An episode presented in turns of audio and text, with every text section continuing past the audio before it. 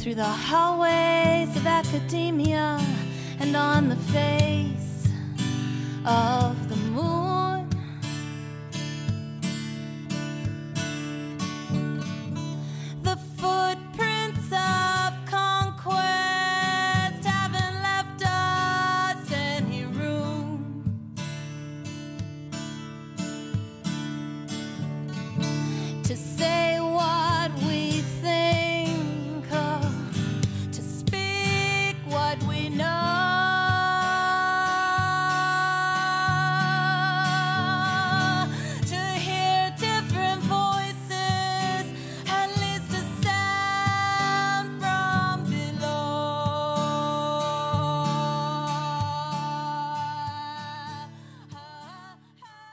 Greetings, and welcome to the 35th edition podcast of Women's Liberation Radio News for this Thursday, March 7th, 2019.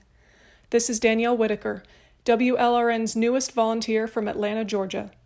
I'm excited to bring my writing and editing background to the collective and look forward to helping spread our message through blog and press content. This month's edition focuses on women with disabilities and inclusion in the movement.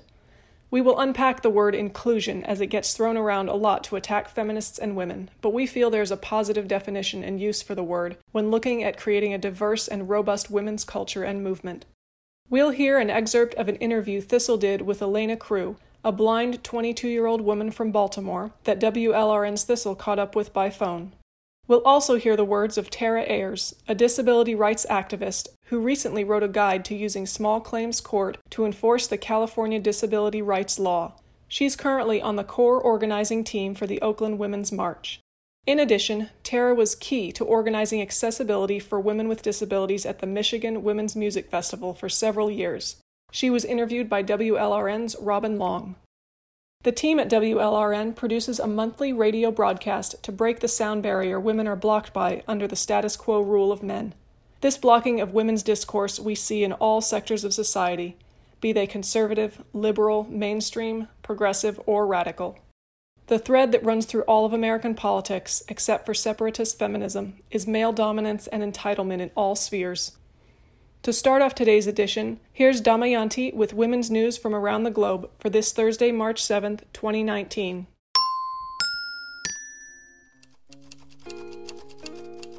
The rapidly growing feminist movement in South Korea, which came to the forefront last year after thousands of women took to the streets to protest spy cam pornography, has now taken a stand against ideals of femininity, with a number of women ditching makeup, cutting their hair short, and escaping the corset. South Korea's booming beauty industry, with its wide range of skincare and cosmetic products, has earned the industry the name K beauty.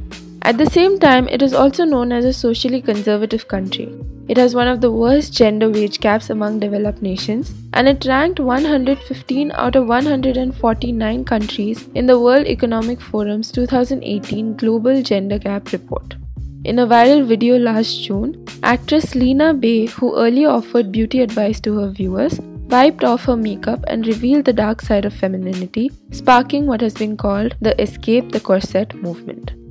According to the police force of Quebec City, underage prostitution is so prevalent in the province right now that pimps from elsewhere will move there to find a large home, make more money, and recruit more victims of prostitution. Victims are usually tracked and recruited through social media, where if they post information indicating their vulnerability, undercover pimps know whom to target.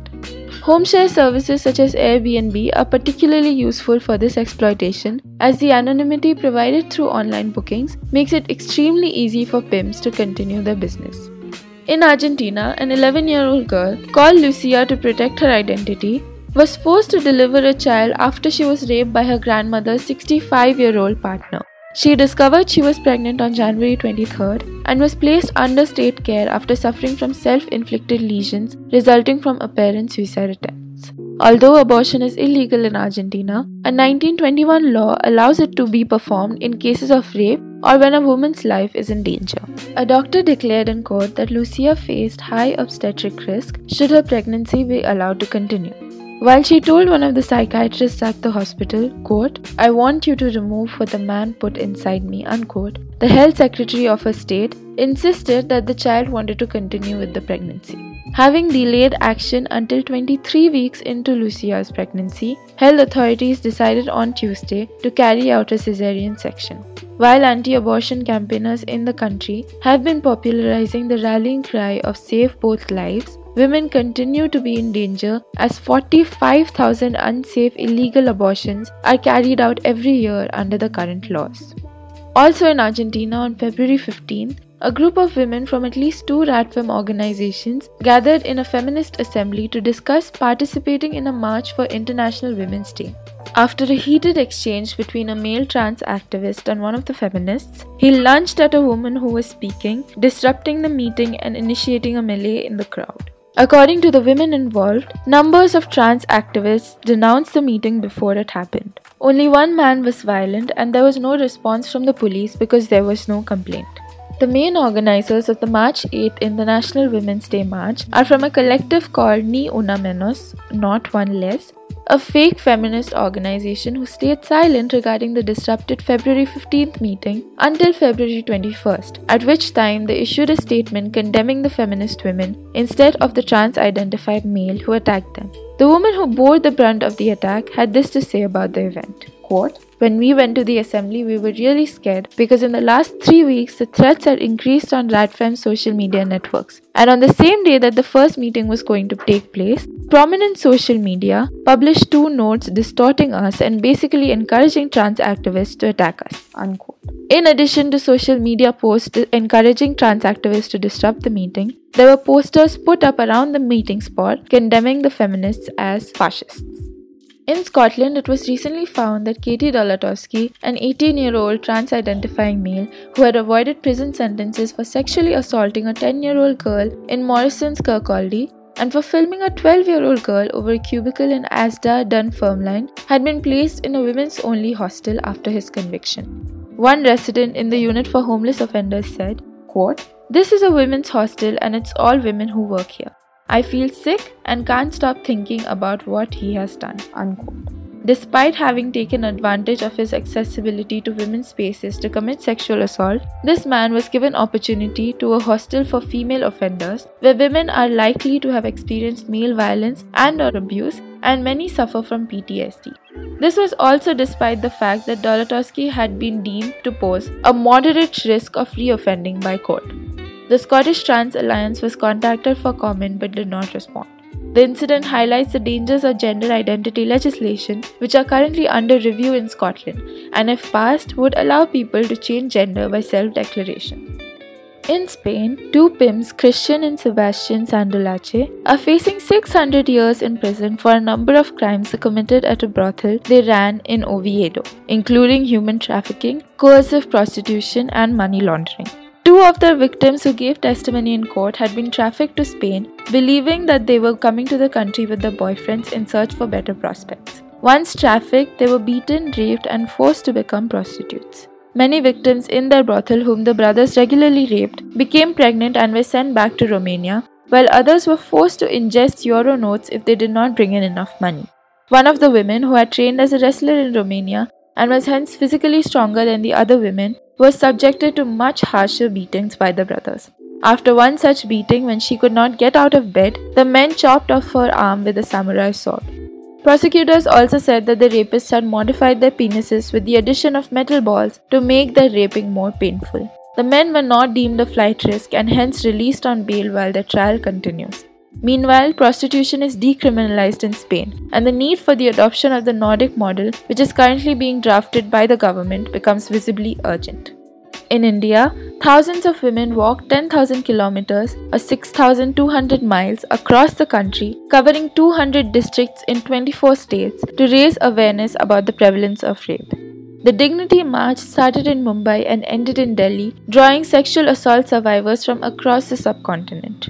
Rape is one of the most underreported crimes in India, with some estimates indicating that 90 to 95% of rape cases remain unreported. The conviction rate for crimes against women overall in India is very low, only 18.9%, compared to the average conviction rate for all crimes at 47%.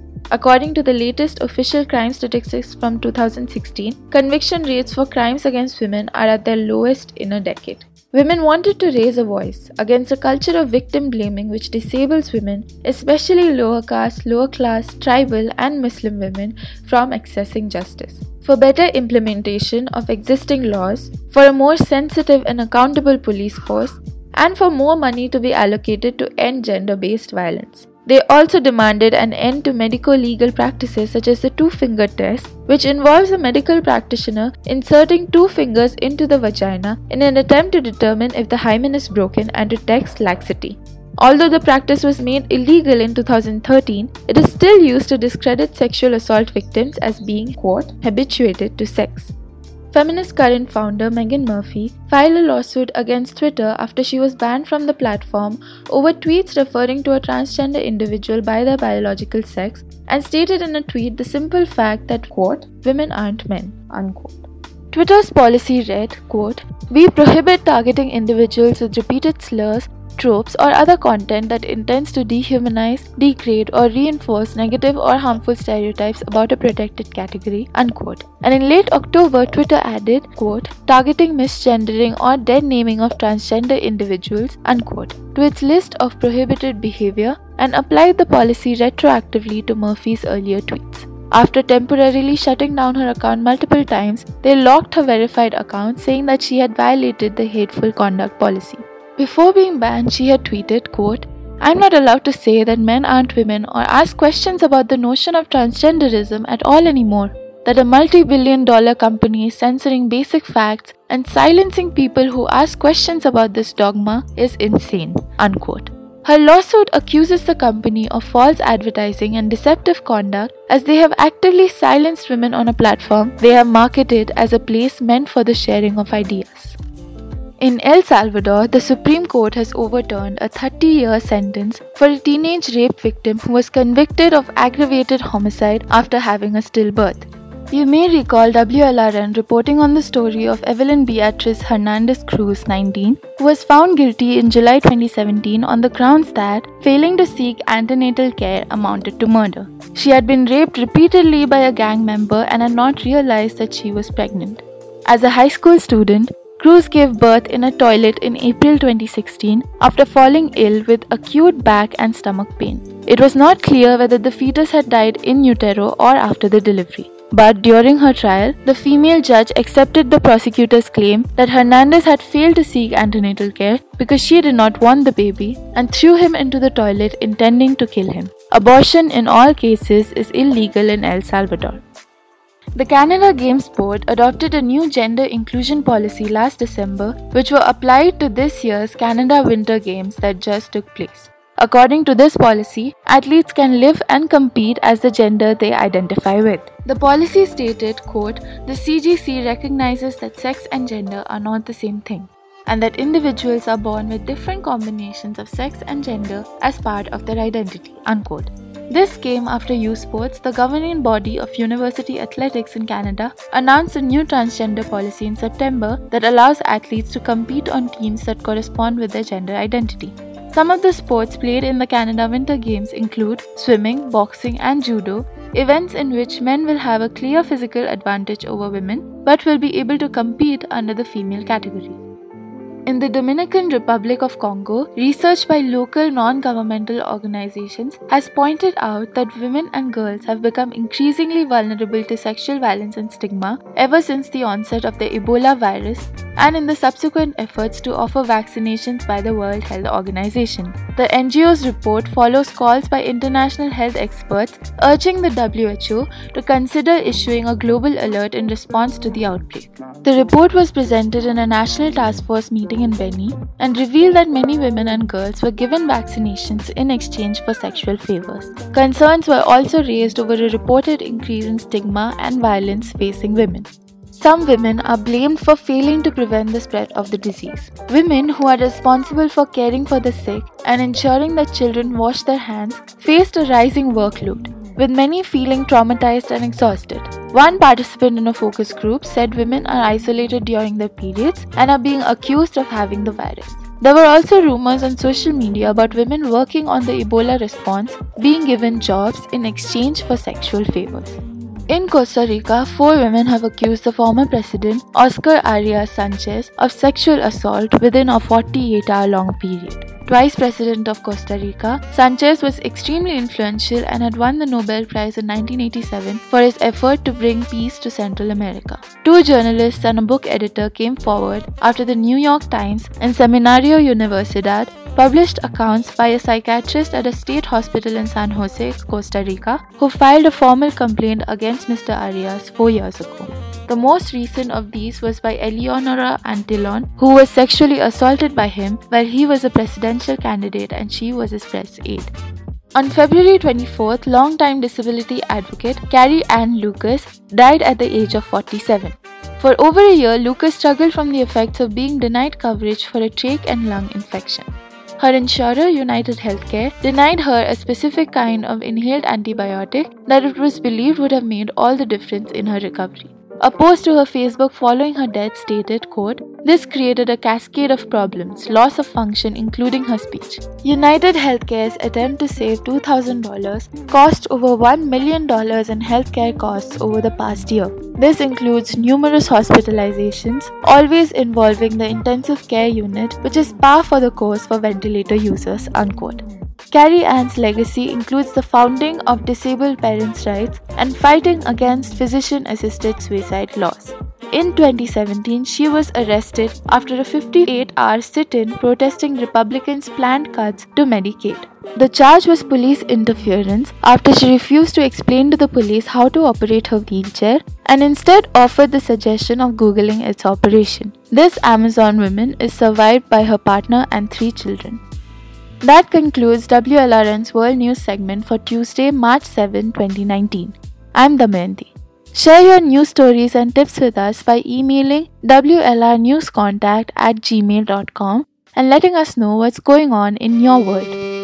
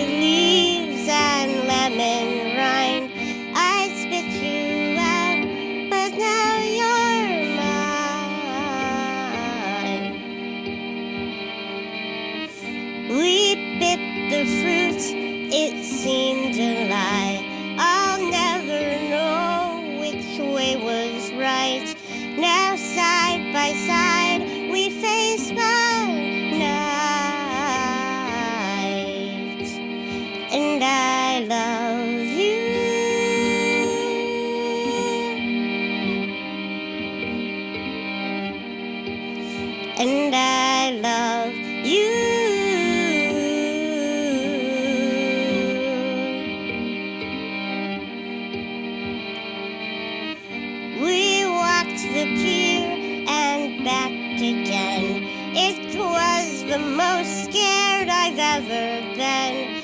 You held my hand until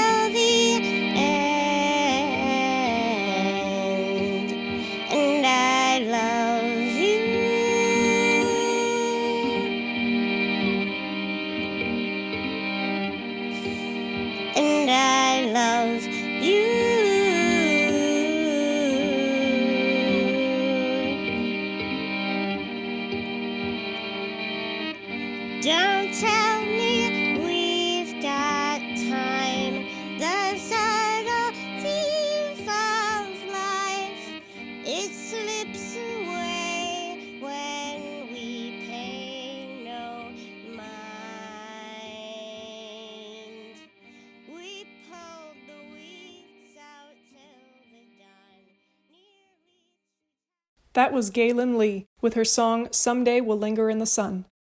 Next up, we'll hear excerpts of an interview Thistle did with Elena Crew, a blind lesbian feminist living in Baltimore, who ordered a t shirt from WLRN and then was put in touch with a proud and growing number of radical women in her area. She is deeply involved in blindness activism and was excited to talk about the practice of feminism within the context of the word inclusion as a blind woman who is friends with many sighted feminists. I have Elena Crew on the line with me. She is a lesbian living in Baltimore and a friend of Julia Beck's, basically, um, is how we were able to get in touch with Elena. Elena, would you like to introduce yourself to our listeners? Sure. Hi, uh, my name's Elena Crew. I do live in Baltimore.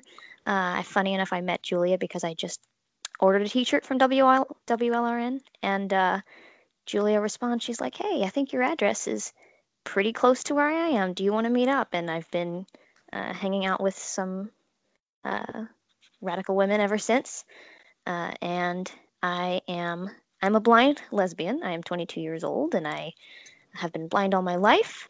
And earlier we had did some emailing back and forth, and um, you had talked about saying blind instead of saying non-seeing or you know sight challenged or something like that. Can you talk about like that distinction and and why that's important? Sure. So, in the blindness community in particular, uh, there are a lot of possible words that people tend to use to talk about blindness. Uh, very common is low vision and visually impaired, uh, but you also sometimes see ones like that sound a little bit more outlandish, like optically precluded, uh, and they are usually created not by blind people ourselves, but they're typically made by uh, sort of sighted professionals or quote unquote professionals in the field of blindness, people who uh, go into schools and teach blind children uh, how to use canes and how to read braille or use magnification devices, as it were. Uh, or sometimes it's pushed by the parents of a disabled child, of a blind child, to say, oh, blind is too harsh a word. Uh, especially because most blind people out there do have at least some level of remaining vision, whether it might be as little as uh, only being able to see light and dark, or something more substantial where I've got where it's more like just looking through a foggy uh, mirror all the time, even with glasses. Uh, and it creates a sort of visual hierarchy that has been kind of plaguing our community for decades. So, we, at least in our community, uh, most of us tend to prefer just the word blind because no matter how much leftover vision you have, uh, we know very well that we're all capable of the same exact things. We can use the same non visual techniques. Uh, and we feel that using a lot of those uh, visual marker terms is number one, just dishonest to who we are because we never asked to be called anything but blind. And that was more created by sighted parents and professionals. And uh, we feel it doesn't really put us on kind of the equal playing field that we know we really are on, and that none of us are better than the others for having more vision or less vision. Mm-hmm. And, you know, this brings us to the topic of inclusion. It, you're saying that it's people who are not blind who are pushing terms um, to create hi- hierarchies uh, mm-hmm. around vision and, and not being able to see, as those of us who do have vision and can read and, you know, all these distinguishing factors that are not necessary to highlight really, because those of us who can see, we can get glasses that can correct whatever visual problem, you know. I don't know. I see what you're saying that it's like you're all on an equal playing field, even though some of you can see some things, and that to be inclusive of blind people, it's really important to allow and um, promote and encourage blind people to speak for themselves and to define themselves and to say what terms feel and are correct for themselves. That's like a way of being truly inclusive. Am I right? Mm-hmm. Mm-hmm. Yeah, definitely. A big piece of the message is that uh, a lot of blindness activism done by blind people uh, was really started as kind of a response to the fact that most of our decisions were being made for us by sighted professionals who didn't really know what it was like to be blind. So they just assumed, well, if you're totally blind, clearly you can't do nearly as much. Uh, but when we get together and we talk amongst ourselves and we start asking each other questions, when we finally get to meet other blind people, we start realizing, oh, there's really no difference. A totally blind person is doing the exact same stuff that I'm doing, sometimes better because they're not trying to rely on vision that's not really all that good. Uh, whereas some of us tend to, you know, fall into that habit of, oh, I can if I can just turn my head the right way. Um, so really, what it's been about is realizing that blind is not a dirty word, and that totally blind people are not any lesser than anybody else, uh, and that all of us fall into that category because all of us have to use uh, a substantial amount of alternative techniques to, you know, get our daily tasks done every day, even if we do have a large amount of leftover vision. So it's a way to simplify things and say we're not really all that different. We all use the same techniques, and it doesn't matter how much leftover vision you have, you're all entirely capable. Mm-hmm. Yeah, and getting back to something that we were talking about before we turned on the the recorder about the word inclusion and inclusivity. I'm wondering if you can talk a little bit more about that in terms of sighted people or hearing people having um, ways of thinking that are exclusive unknowingly and mm-hmm. how how that can be remedied and how that word inclusion often gets used as a, a weapon against women, especially with you know trans ideology, obviously, because we're not including men in the category woman. Can you talk about like how that term can be used in a positive way in our feminist movement to be truly inclusive of all women of differing abilities. And then you know how we can stop using it in a way that's um, misogynistic. Yeah. So i'm kind of at that point where i've started developing that sort of knee-jerk uh, reaction to the word inclusion because it's just been used so uh, overwhelmingly uh, to try and push for uh, trans identified males into women's spaces uh, and to push for uh, everyone belongs in everything and feminism is about everyone, not just women. Uh, but on the other side of the fence, too, I'm still in this other group where, uh, as a blind person, I am regularly excluded from activities, not because I'm physically incapable, but because of expectations from others or because of just the simple fact that people don't always know. Uh, so I find that it's a word that still keeps coming back in a slightly different context as more important than I thought it was when I was starting to get a little bit fed up with it in uh, just the feminist arena. So women with disabilities are, we're out here. Uh, we're out here. We want to be part of the conversation.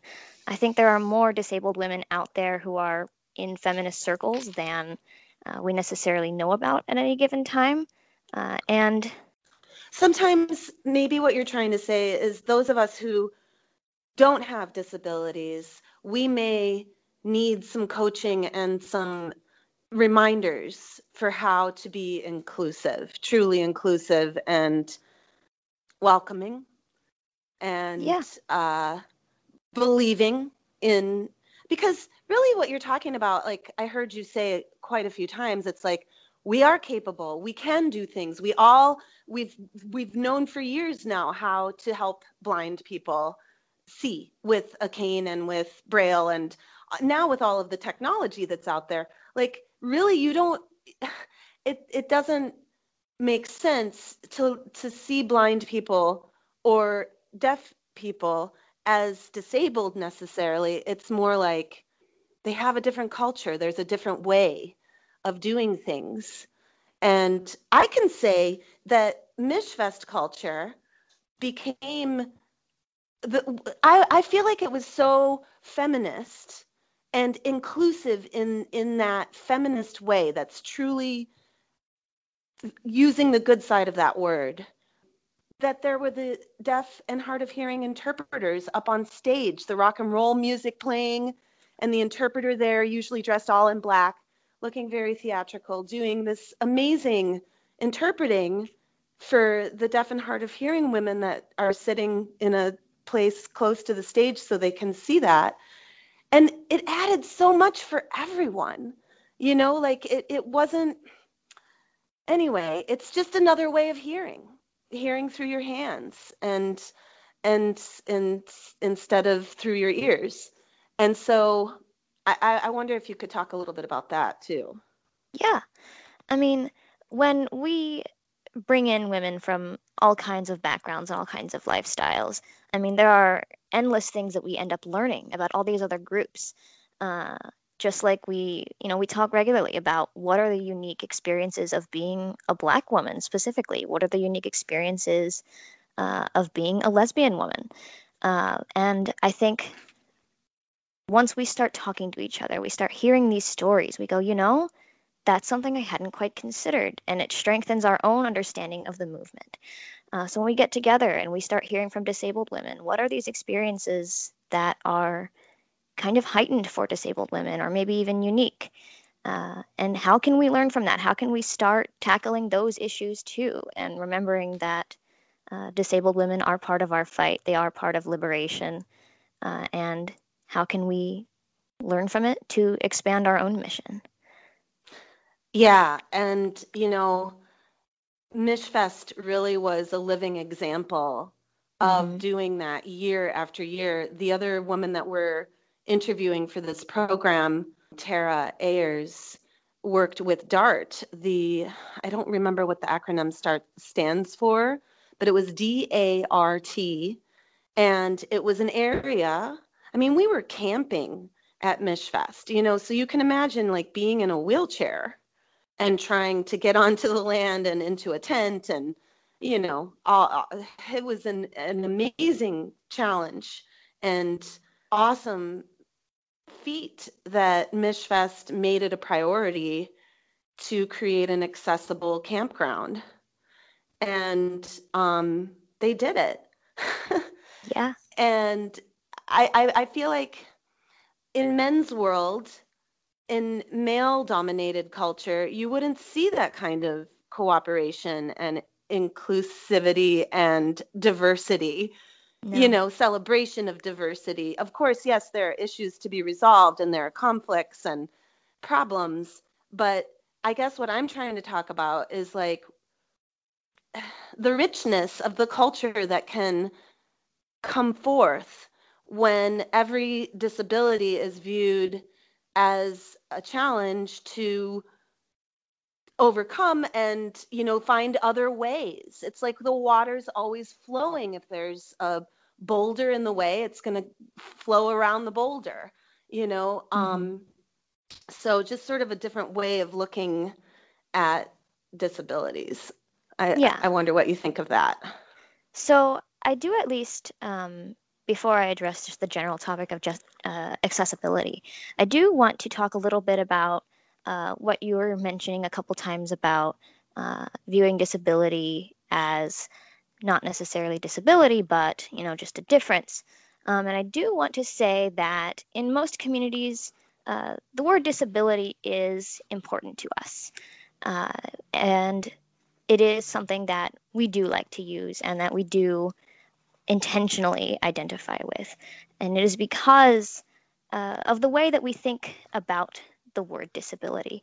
So to a lot of people they hear they hear that word and there's there's a community out there particularly like sighted or able-bodied professionals and parents sometimes but sometimes disabled people themselves that says oh the word disability on its own is already a bad word you're just setting yourself up for a negative attitude because it's when you look at the root it's like dis which is not and ability which is ability Uh, and you know, there's this idea that the word itself carries all these negative connotations and is going to set you up for negative thinking. Uh, but to many of us, the word disability is nothing more than a term to describe something about our bodies. So, like, just as though the word woman to me uh, does not like automatically mean, you know, daintiness and femininity and subordination and uh, just all these feminine gender roles and it literally just means adult human female. The word disability also doesn't have to mean anything like hopeless or incapable of having like a family or participating in society or this sort of hopeless bleak attitude. Uh, to me it literally just means uh, that there is some sort of mechanical function somewhere in the body or maybe the brain that doesn't work uh, the way it's supposed to, hence the disable. It is not able to perform at the way it is probably intended to.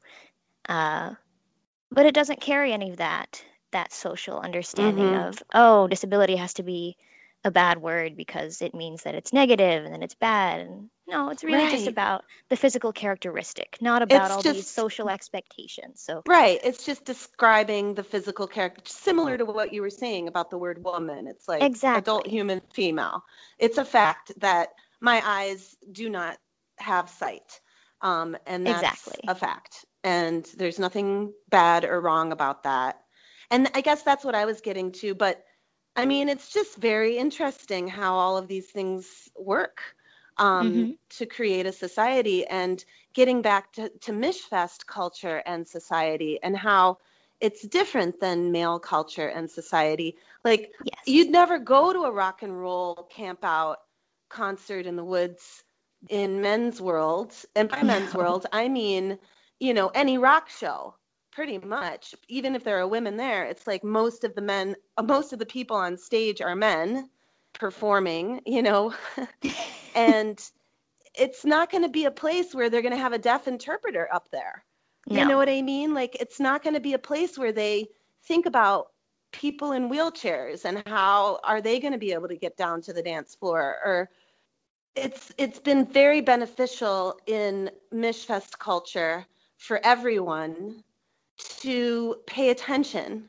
to mm-hmm. each other and all of the different things that we bring, a lot of them from men's world, you know, like right. racism and all these horrible things that we bring, internalized misogyny, mm-hmm. to to Michfest culture. But I'm about to cry saying this. Um, one of the, the, the last things I saw in 2015 when Michfest ended was a woman of color from the Women of Color tent, you know, the group that had their separate space within this separate space. And she mm-hmm. said, You know, I miss you, my sisters. I can't believe it's over. Um, where we came to this place for 40 years where misogyny existed, you know, we had internalized misogyny, but we had a workshop for that, you mm-hmm. know? And it just, it made me realize like women are working it through. Like women aren't afraid to look at the, the demons of society and face our own demons and do do the best that we can and we should be in charge of the entire world you know because we know how we it's like it's like instinctual almost you know I don't know if you ever got to go to Michfest. Did you? I did not, but that's uh, that's exactly what else I wanted to to bring up. Like in women's spaces, um, there is power like nowhere else to really think about how we actually interact with each other and how we actually include women in the conversation. That doesn't happen in men's spaces in nearly the same way. Women's spaces, especially in fem- like genuine feminist spaces where we actually are already operating with a really high level of, you know, critical thought and class analysis. In men's spaces, you don't really get that. You just get pushed aside as an afterthought. But we are in this unique position where we are already always trying to consider the fact that there are multiple layers to any woman's circumstances in the world. And we are ready to to learn about it and to to take it in and work with it and say okay let's figure out how to make this work for you and make this work for you. To where unlike any other space women's spaces don't become quite so loaded down with all of this uh, with all of these prejudices. It doesn't come it doesn't become as weighted down with with uh, these messages of racism and ableism and all these other things out here. Uh, or or happens. or it's there, but like right. I wish I could remember her name. We've got a workshop for that. So if you yes. want to talk about it and go work work on it and work it through, we provide the space, a safe space to do that. Exactly. You know? like it's going to be there. We were raised with these prejudices. It's not going to be easy to get it. You know, you're not just going to entirely get rid of everything super fast, but we're in a space where we can create that and women are receptive to it and we say we want to learn and we can create that workshop and women will well come. and i love your optimism. You're 22 years old. You never got to go to michfest it ended in 2015 yeah. What do you what do you see for your generation coming up as far as creating these safe women only spaces? Because I mean, trans activism has just gained in power since Michfest ended, as far as from my vantage point. And and so, like, where are women going to be able to gather without getting totally harassed and shut down? Oh gosh, and that's one of the most difficult uh, things to think about, and I do think about it. Uh, and I worry that we're not going to have some of these spaces in a few years, or we're already starting to lose some of them now. Uh, I have been extremely proud of the places that are standing their ground, though, trying to rebuild something, trying to establish female-only space. Like like Michigan Family Reunion, for example. Exactly. Are you exactly. going to go? I'm going to try, very sincerely. It has been about money for the last year or two for me. Mm-hmm. Um, Mhm. But there's also uh, transportation is a concern of mine, mostly because I'm not going to be able to get in a car and drive up there, so I'm going to have Mhm. to fly. Um, but Mm-hmm. you know, these festivals do sometimes happen to happen in kind of in the middle of the woods, you know, as we do in the middle of not easy to get to places, which means there's probably not going to be a bus stop outside or a Greyhound stop right there. Mm-hmm. Um, so the transportation from an airport or from wherever You know, it's good to hear your cheerfulness and your optimism being the age that you are and never having been able to go to Michfest, you know. I want to agree with you. I was really um, impressed by the Ohio Lesbian Festival, which is an all inclusive, anybody who identifies as a woman. And, you know, even if you don't, like some one girl brought her boyfriend. I was like, you know. Um, but uh, even even with that, the way that they see inclusion, I talked with the Ohio Lesbian Festival director, and she's like, that means everyone. That means radical feminists. That means we include lesbian Oh, radical wow. feminists. wow. And so, because of that, it, I mean, again, it was uh, uh, women. Women are able to do things in ways Yeah. that I just don't see Yeah. men able to work on social issues and problems amongst themselves the way that women are able to do it. It's it's so impressive. yeah, Um, men just and don't and work yeah, together that ahead. way. They don't they don't have those discussions nearly as well. They're really not interested in having those discussions in the first place. And women come from this place where where we've all been uh, in that excluded class of people to the point where we just we have these conversations and we say, yeah, we we want to talk it out. We want to actually uh, make some common ground here, and it's kind of incredible. Right on.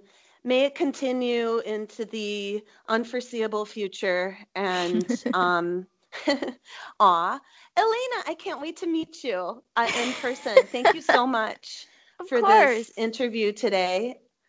Yeah, is there anything else you'd like to say to our WLRN listeners who are largely lesbians and radical feminists? I would say keep on going. Uh, don't lose hope. Don't give up on the fight yet.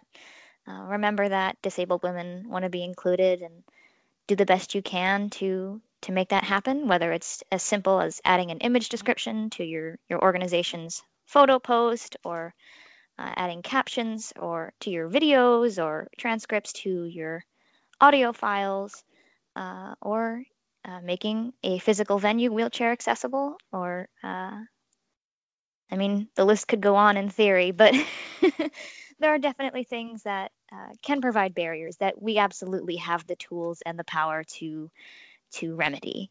We have the power to make accessible PDF documents, and we have the power to make whatever we want at this point. So don't give up, don't lose hope, and remember your sisters. Now, when I was a little girl, I was just running around. I made the clouds come out.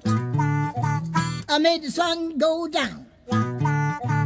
Now, wasn't that a woman? I'm just a whole lot of woman. I say I'm a woman. I'm just a love making woman. Yes, I was born the third month in the year. I was born to be a lover girl, and I don't have no fear. Now, ain't I'm a woman, I'm just a great big woman. I say I'm a woman, I'm just a heartbreaking woman. You know, I spoke to the water, and I come to see. I looked at the leaves, man, and made them fall from a tree. Now, ain't I'm a woman, I'm just a whole lot of woman. I say I'm a woman, I'm just a love making woman. You know, I had all the boys going around crying. I had the women cracking up, and I was driving men out of their mind. Now, don't you know I'm a woman? I'm a heartbreaking woman. I say I'm a woman. I'm a love breaking woman. Hey, Jimmy, let me hear some guitar, man. Hey, let me hear some guitar, man. Oh, yeah.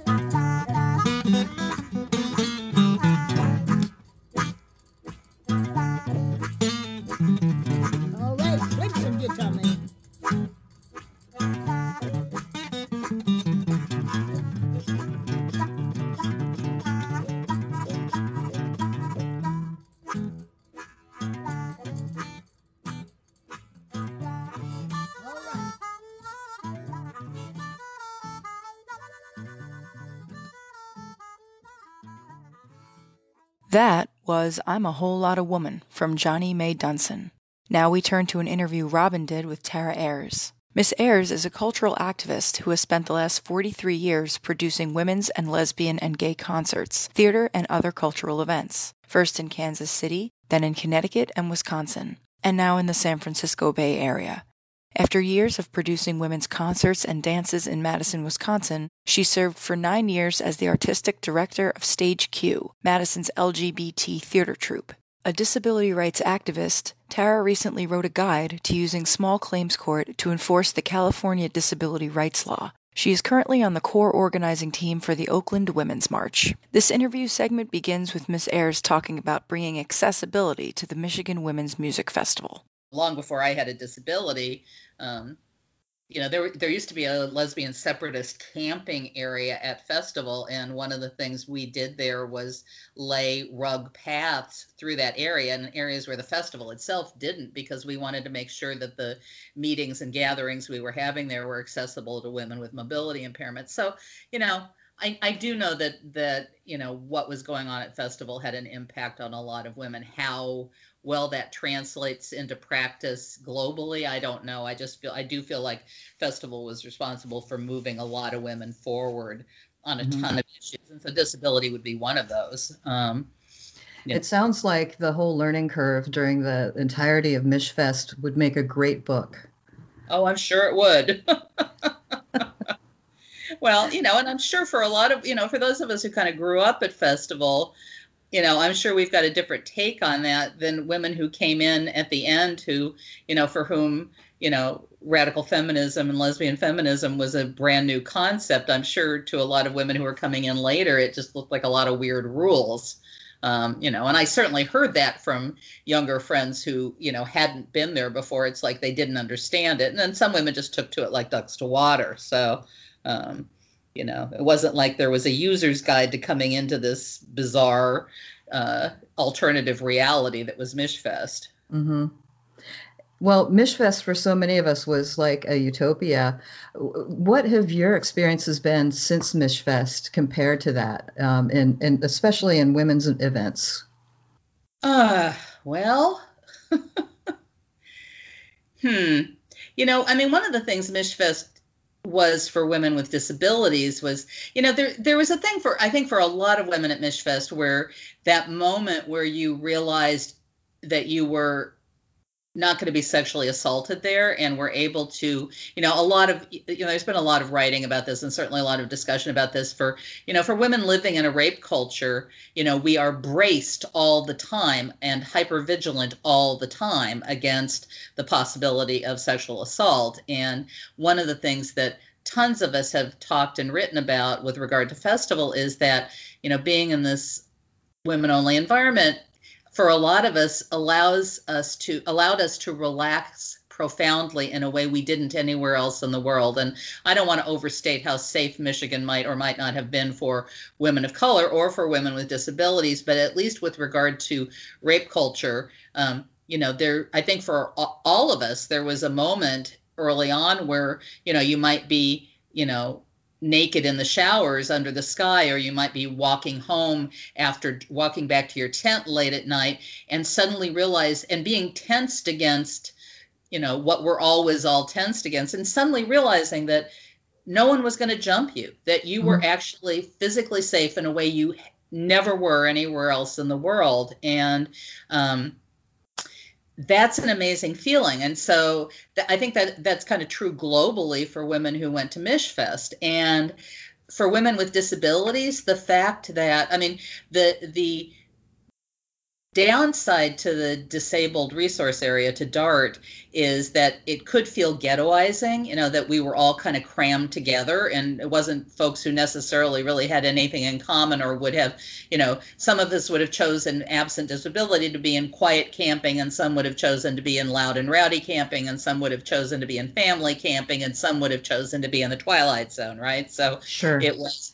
you know it wasn't a group of women who necessarily would have chosen to all be camping together based on our camping needs but because so so it could feel ghettoizing but the that's the downside the upside is it created community so that women with disabilities um, got to meet and talk to each other and experience a sense of community that a lot of women with disabilities don't have in the greater world, right? Because a lot of mm-hmm. women with disabilities aren't in disability community.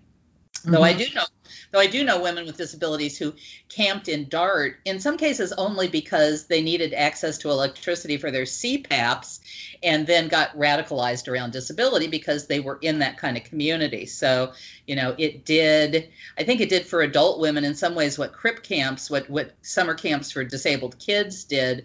Um, do for a lot of kids with disabilities is that they t- that you know they throw people together and you know it those people make community with each other. So I actually think that was a real upside of Dart. Mm-hmm. Uh, well, I was wondering what projects you've been involved since Michfest. You, are a very busy woman. I am. Um, well, the the my major commitment these days is that I'm on the core organizing team for the Oakland Women's March. So um, I, I produce the rally for the march, and I also coordinate access. Mm-hmm. So um, so that's my that's my major formal activity these days. I was for a while I was on the board of directors of the group that's buying the land where Michfest used to happen, though I'm no longer on that board. Um, but you know, I, I, wander around a lot and, and, participate in a variety of um, organ, a variety of groups and actions. It's just the the Women's March is the only thing I'm formally en- engaged with these days. So.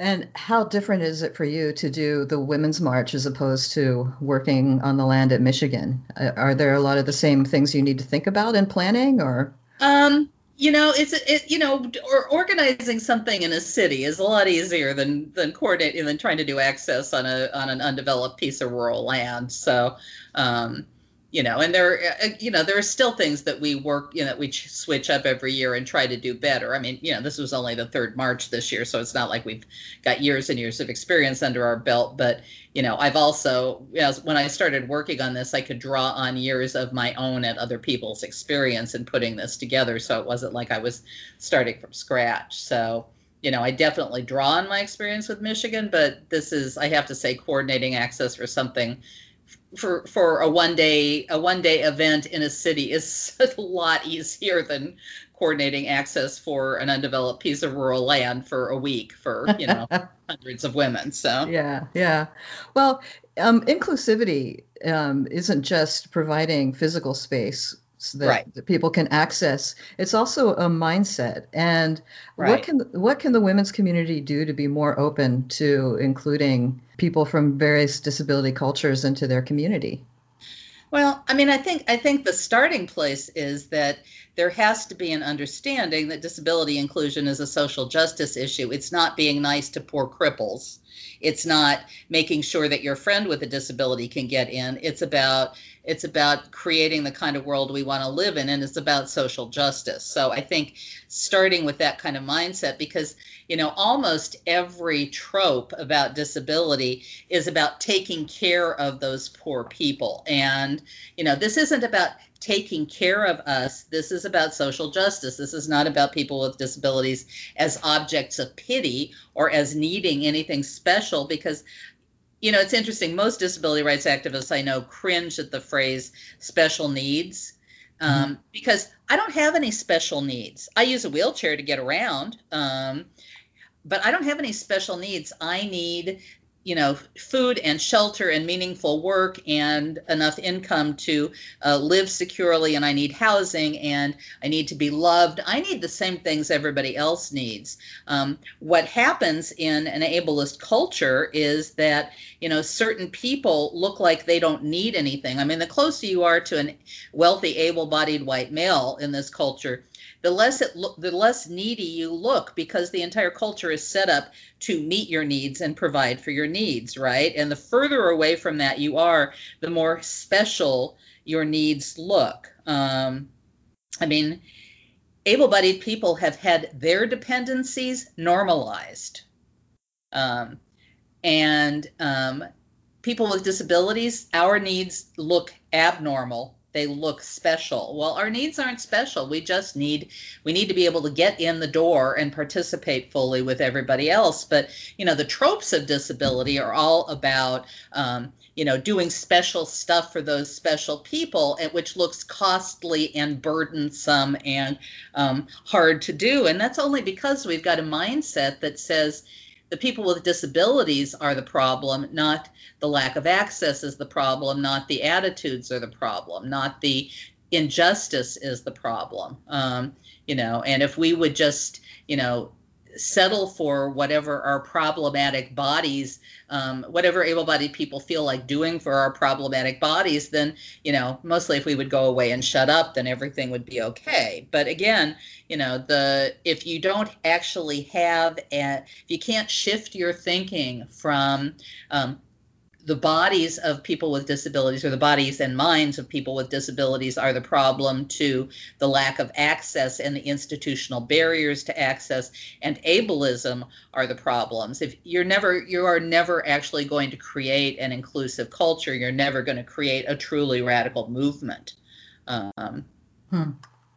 And uh, and above uh, and beyond that, then you actually need to educate yourself. In the same way that I, as a white woman, have an obligation to educate myself about racism and white supremacy.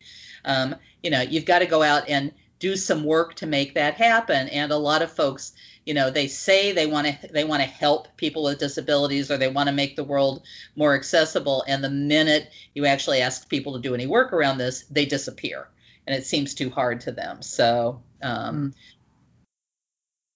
Anyway, I'm sorry I interrupted you. Oh no, that's that's fine. Um, I was also wondering, are there any special considerations people should um, take into account for people with invisible disabilities? Well, absolutely. And, you know, one of the things that, you know, what I mean, because people with visible, you know, wheelchair users, when you, when you, when somebody says per, somebody with a, dis, when somebody says a disabled person, everybody visualizes a wheelchair user, right? Um, I mean, maybe some people might visualize somebody, a blind person using a white cane, but you know, the when when you say a disabled person, almost everybody visualizes a wheelchair user, and um, there are tons of um, hidden disabilities, and the problems the problems that folks with invisible disabilities have is that a their need for services is policed. So, um, you know, I was actually on um, the train last week and um, there was a young woman sitting across from me who i'm pretty certain um, has some kind of mobility impairment. But she was because I watched her get on the train and it looked like she was walking like uh, like walking might have been a little bit painful for her so you know she sat down i was sitting i my wheelchair and i were parked in the parking place for wheelchairs but she sat down in one of those seats that's reserved for seniors and pregnant women and people with disabilities and you know somebody who got on the train as it got more crowded later gave her shit for you know taking up that space. And it's like you know i'm i would bet a paycheck that that woman needed that spot. And you know somebody who was trying to protect people with disabilities was actually being incredibly oppressive to her. Mm-hmm. um, so you know there's that problem. And then there's also you know one of the most common hidden disabilities is chemical sensitivities and you know the how ubiquitous um, scented laundry detergent and fabric softener is and people and scented personal care products and then people actually wearing cologne on top of that. I mean i have friends with multiple chemical sensitivities who can't be in social justice places because nobody says in addition to the spaces wheelchair accessible nobody says or hardly anybody says be fragrance free here. Um, you know i can count you know there are disability rights groups where I where I live who you know ask people to be fragrance free when they come in and um, I have a couple I have a couple of doctors offices where I go where they ask their patients to be fragrance free but it is so unusual and people just can't uh, people can't access the world um, if they can't walk into a, the cloud of toxic chemicals that is the average gathering place um. And I, you know, there's a queer anti fascist network here that I have friends who are involved with. And I have been on their case about having fragrance free events for the last two years. And you know they're they keep approaching it and then they keep saying well we can't enforce that. And what do we do if people show up who aren't fragrance free and it's like you can make the ask you can put in if you put in your publicity that people need to be fragrance free then you at least have a chance in hell that people are going to come fragrance free why are you not even willing to take that step? Um, it's fragrance would a fragrant fragrance free area in a, a large gathering even make a difference? Oh yeah absolutely. And in fact it is what disability uh, there's there's a, a disability uh, centric performance art group here in the Bay Area called Sins Invalid, and one of the things they do, also the Disability Studies program at UC Berkeley does this too, um, and I'm uh, is that we create a fragrance free area inside the venue and then we will put a fragrance free moat around it. So, for example, I am not chemically sensitive, but I haven't used fragrance. I've been fragrance free for years and years because I'm not going to contribute to making people in my community sick. Um, and I'm not, and also because I've been reading about MCS for so many years, I don't particularly want to add to my my personal toxic, uh, lo- the toxic load that people are carrying with all the chemicals in this culture. So, anyway, I don't need chem-free space, but I am fragrance free because I don't want to make other people sick. So, you know, when Sins Invalid has a concert, they have a fragrance free seating area that's generally at the far side of the hall. So, um, you know, it is as safe as possible. And then there's generally a, a, moat around it where people like me sit because I don't need the chem free space, but I can help provide a barrier. Um, so, yeah, absolutely. That makes a huge difference. So, asking people to come fragrance free, you know, we are 100% certain that even if you ask people to come fragrance free not everybody will or people people can't even smell their own products right or mm-hmm. you know uh, you know or you know people who who use unscented laundry detergent and fabric softener. Still if you're using a public laundromat you know you're going to pick up the residue of the fragranced products that other people used even if you're not using fragranced products. So you know there there are a ton of gradations of how stinky people are based on you know trying to trying to be or not trying to be chem free um, but you know even even in a fragrance free event we know that people are going to show up who are fragranced or you know there are people who are chemically insensitive who are chemically sensitive who can't uh, deal with animal dander and there are people who have service dogs. So you need to be able to address the varying needs of people in your community and and having a fragrance free seating area is one of those ways. So. It could get complicated. It can, but you know something if people just you know if people what what often happens when you start talking about oh well somebody has a service dog and somebody else needs you know an allergen free area people's eyes glaze over and then they throw their hands up in the air and say well this is just too hard well you know we don't let people get away with that when we are talking about addressing um, a, a, whole variety of women's issues, right? So the fact mm-hmm. that um, so, you know that we need to talk about sexual assault in order to end sexual assault, but that some women who are sexual assault survivors are triggered by that doesn't mean we don't have the conversations, and it doesn't mean that we haven't figured out ways to accommodate conflicting needs around that, whether it's trigger warnings or content warnings, or you know being really clear in our publicity about what's happening at a particular event. You know, we know we just need to get creative about addressing this, and folks in disability community know that um, you know, we've got varying access needs. Everybody, not just people with disabilities, people have a variety of different access needs. And if we talk about them, we can come up with creative solutions for them mm-hmm. almost all the time. Um, you know, and sometimes that means, you know, live streaming an event so that folks who can't physically get there because of barriers or because of chronic fatigue or because of multiple chemical sensitivities can watch from home you know, mm-hmm. or be part of it, you know, be part of it virtually. So, um, you know, some of this is just about a willingness to be uh, curious and engaged and talk to each other about how this stuff works. And, you know, anybody who's been in the women's movement for any length of time, I would hope has an appreciation for the fact that curious questioning, you know, leads to really amazing results. And, um, you know, it's actually no different with disability. It's just a matter of, you know, being willing to ask the questions and then to listen to the responses of people with disabilities about how that works for us because you know i actually am sick to death of able-bodied white women able-splaining to me why you know whatever it is i need isn't really necessary or why it's impossible to do um, mm-hmm. No, I'm no more. I am. I am sick to death of that in the same way. And actually, I get more of that than I get men mansplaining to me. But you know, I hang out more with feminists than I do with non-feminist men. So, um, or men mm-hmm. in general. But um, you know, there is. You know, you've got to, in the same way that you know, white women, I hope in this era understand that they need to, that we need to um, listen to women of color's experience when they tell us that we've messed up or when they tell us what's necessary or they talk to us about racism and white supremacy um, without thinking it's their responsibility to educate me i do actually feel strongly that i need to listen to women of color and i need to follow their leadership.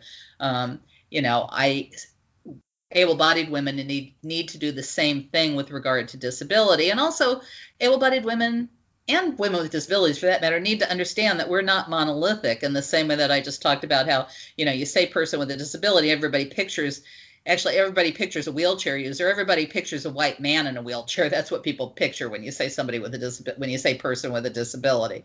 Mm-hmm. um, you know they don't picture somebody who's autistic. They don't uh, picture you know they don't picture a person of color. They don't picture a blind person in general. They don't picture somebody with multiple chemical sensitivities. So you know we're not monolithic. And in fact as somebody who does train does disability awareness training um, you know I spend a lot of time educating myself about disabilities that I don't share because I'm part of a community that incorporates, you know, that that includes a ton of people, and so I need to be you know real i need to really understand what deaf culture is about i need to really understand what it's like to be blind and visually impaired or at least what the access needs are so um, you know we're not a monolithic group of people in the same way any more than people of color are monolithic or that women are monolithic mm-hmm. that's a great take home definitely um, and once again, we are going to put a list of resources for people who want to educate themselves on right. our website. So you can check right. that out yourselves. Right. Right. So, what are you looking forward to? Do you have any projects coming up? Well, I'm doing some I'm doing some disability justice training with a friend for the Women's March uh, in a couple of weeks, so I'm looking forward to that. Um, I actually wrote a guide to using uh, small claims court to enforce the disability rights law in California, and I'm actually working on getting that up on some websites so that it's got it's more readily available to people than it is right at the moment. Um, right now, mm-hmm. it's kind of going hand to hand, but I would like to see. So I'm working on that. Um, you know, I'm looking forward to the rain stopping and being able to get outside and enjoy sunshine and the fresh air. oh my goodness! Well, you're talking to someone who's in Ireland, so uh, the rain yeah. never stops. So I, I hope you enjoy your sunshine. Send send me a little bit. Um, Great. Well, thank you so much for joining us with Women's Liberation Radio News. And I hope that you return to us often to catch us up with uh, projects you're working on. Okay, thank you. This, this, this, this, this is WLRN. WLRN. WLRN. Women's Liberation Radio Women's News. Liberation Radio Women's News. Liberation Radio Women's News. Liberation Radio News.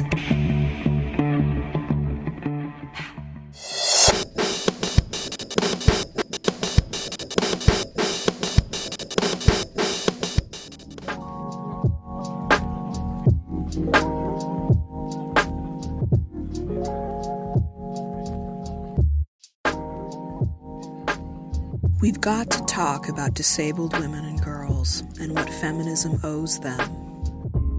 Those of us who are able bodied and able minded can too easily forget the unique struggles disabled women and girls go through and how they are specifically oppressed by men and male sociocultural systems.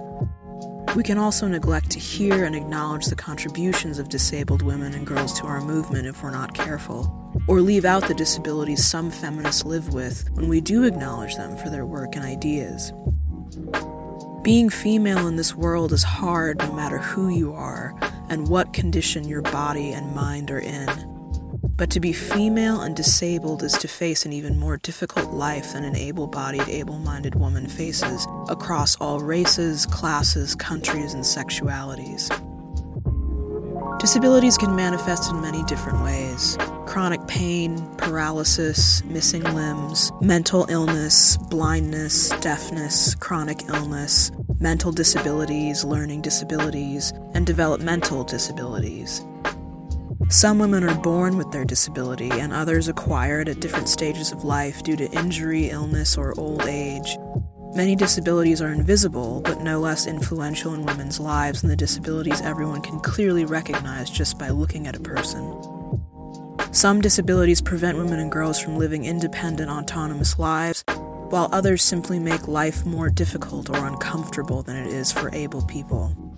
The world is generally engineered for people without any disabilities, which creates more obstacles for disabled people in daily life that can stop them from doing the things they need or want to do. Even what seems like insignificant inconvenience to able women can degrade a disabled woman's quality of life, draining her energy or demoralizing her over time. When it comes to the cause of many disabilities women and girls live with, it's worth asking how much of it males are responsible for.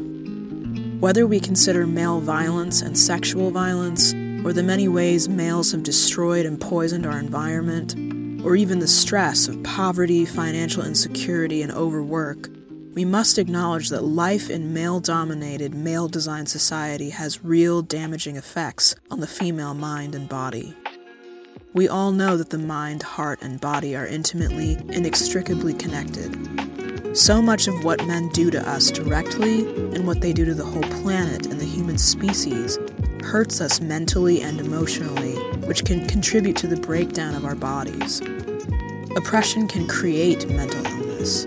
Environmental toxins men produce can make us physically sick and, yes, disabled. Environmental factors men are responsible for can also lead to birth defects. How much disability in the female population would disappear altogether if we lived our whole lives in physical safety, financial security, and a clean, healthy environment. It's impossible to know, but I'm willing to bet a majority of women and girls who suffer from chronic illness, mental illness, and even developmental and mental disabilities that could be traced back to experiential trauma or environmental poisons their mothers were exposed to during pregnancy would not be disabled in a world without males. Disabled women are also significantly more vulnerable to male sexual violence than able women are. As predators are wont to do, males prey on the weakest and most easily overpowered women first, because those women are perceived as easy targets. Women who can't run away from males, fight them off, see or hear them, or even communicate to others about the violent attacks are simply easier to victimize than able women.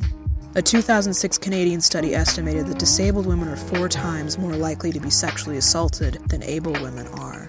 Another Canadian study conducted in 1991 estimated that up to 83% of developmentally disabled women are sexually assaulted. An American study from 1994 reported that disabled women are at least twice as likely to be raped or abused compared to the general population. And the fact is, it's usually men who are in close contact with disabled women who rape them. Family members, friends, caretakers, and caregivers, men that the woman's family knows and trusts, and men that the women choose to date or marry. Disabled women and girls are vulnerable in their own homes and in the facilities some of them must live in due to their disabilities. That males would be so heinous as to violate disabled women and girls, knowing how much easier it is to get away with it compared to getting away with victimizing able females, should not surprise you. The reason I bring up this gruesome truth is because radical feminism has always been chiefly concerned with male violence against females. And as radical feminists, we must be aware who the most vulnerable women and girls are so that we can advocate for them and protect them. This means that abled women and girls work to the best of their ability to make sure that predatory males don't get the chance to abuse them, rape them, or otherwise harm them. Under no circumstances should able women leave disabled women and girls in the unsupervised care of men. Under no circumstances should able women leave disabled girls alone with males of any age, and that includes male family members. Plenty of anti feminist women will say that such a policy is extreme and assumes guilt of nice men and boys. But what has the irrational trust of so many able women gotten disabled women and girls? A shocking rate of rape and abuse that far surpasses the rate able women and girls experience. Males have shown us they can't be trusted, especially with disabled women and girls. It's time we put those women and girls first. Despite the fact that a majority of disabled women can't do political activism the same way able women can, disabled women can and do, and have made important contributions to the feminist movement since it started. Their words, their creativity, their financial support, and their ideas count just as much as those of able feminists. I think of Terry Strange, who has rheumatoid arthritis, and Bev Jo, who has had at least one chronic illness most of her life.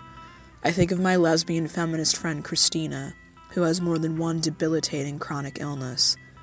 These are three of the most brilliant, steadfast, and productive lesbian feminists I know of who are alive today.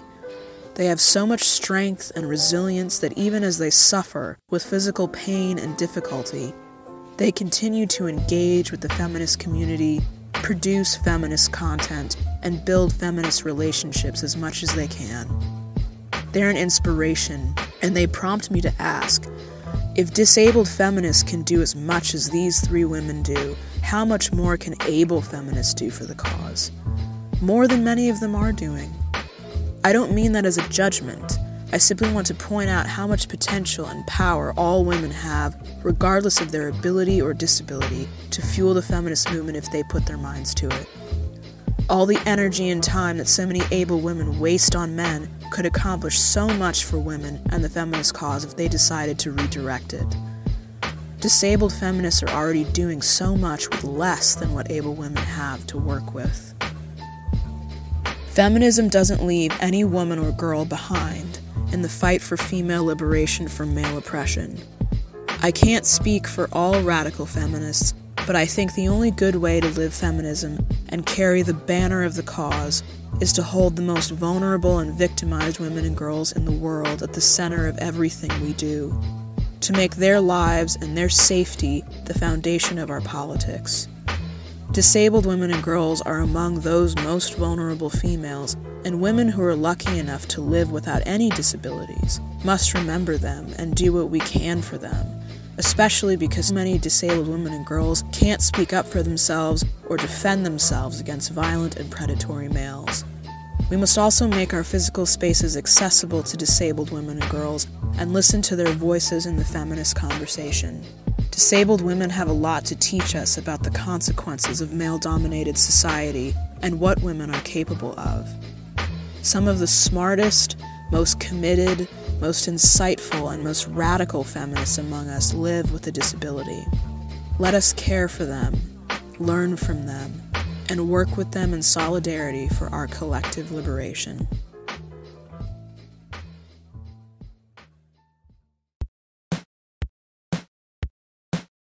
Thanks for listening to WLRN's Edition 35 podcast this Thursday, March 7th, 2019, focusing on the topic of women with disabilities and inclusion in the movement.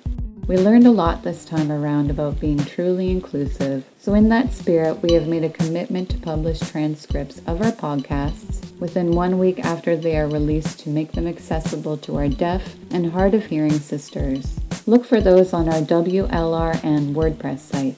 I'm April No. If you'd like to get in touch with us, send us an email to WLRnewscontact at gmail.com. And thanks for tuning in.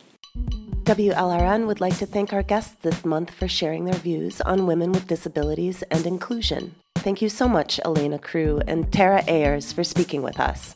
I have a quick note to add for those of you listening before March 15th.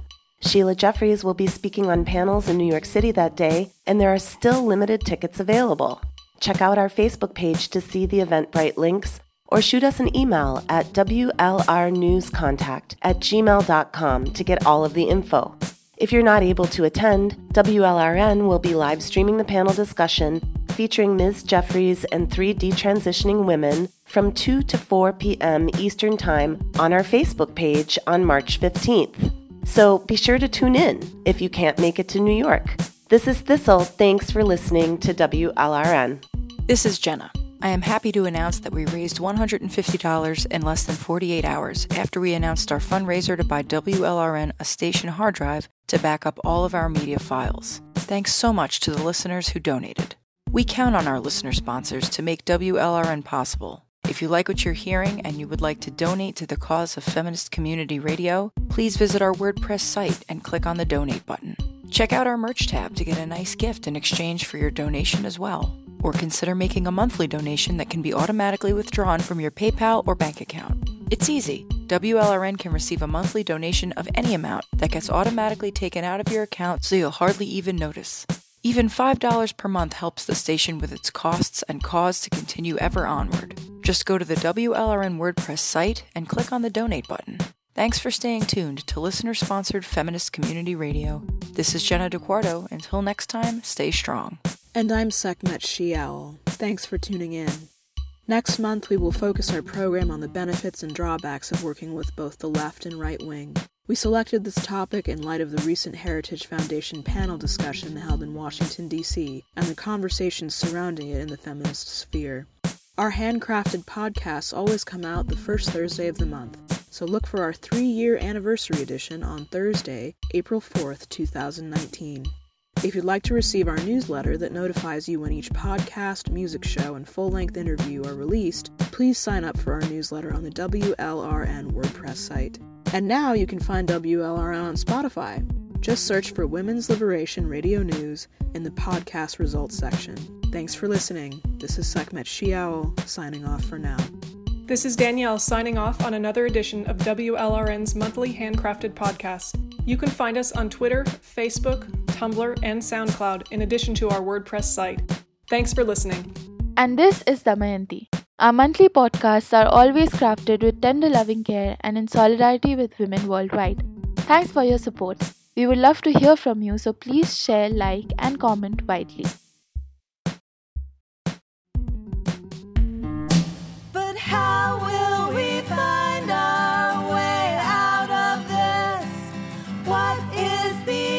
antidote for the patriarchal kiss.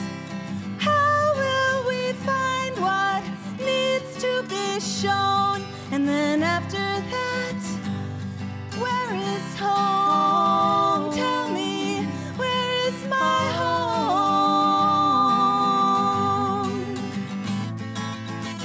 Cause gender.